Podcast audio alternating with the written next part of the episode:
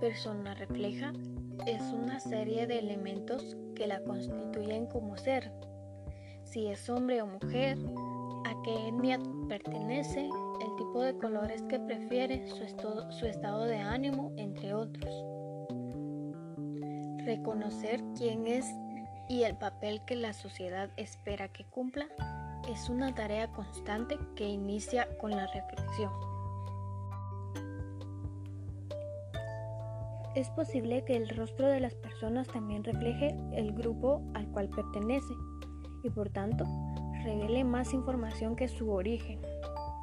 Así pues, es muy probable que el colectivo con el que se siente identificado tenga una dinámica específica por la cual le agrada o por lo que le hace sentir cómodo.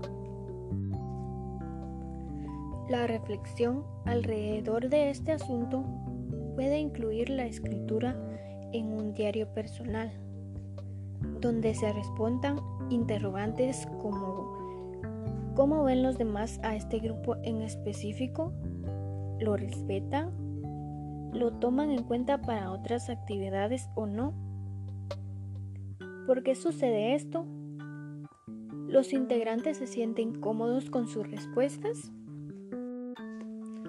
Luego de haber reflexionado individualmente acerca de las preguntas, es importante buscar un grupo con el que usualmente trabajas y conversar al resto de tus respuestas.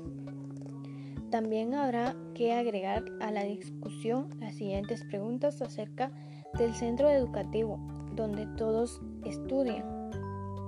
¿Existe algún tipo de exclusión? ¿De qué tipo? ¿Aceptan a todos o existe un, un examen de admisión?